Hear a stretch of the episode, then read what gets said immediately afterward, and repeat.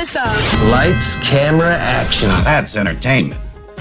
And the watch list is brought to you by Twin Peaks. You're a fan of Twin Peaks? Join the E Club. Score free stuff. TwinPeaksRestaurant.com or search Peaks Club and it'll get you right there.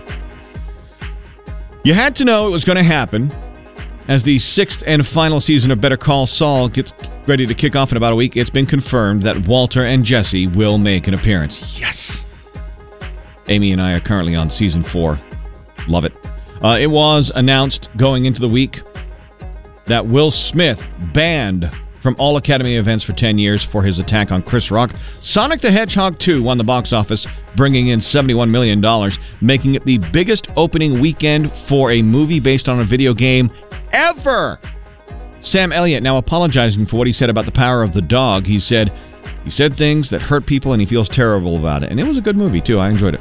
Uh, the Simpsons made history last night for the first time. They featured a deaf actor and American Sign Language on the show. All right, let's go ahead and build that watch list for you. The CMT Music Awards tonight, 7 o'clock, CBS, streaming also on Paramount Plus.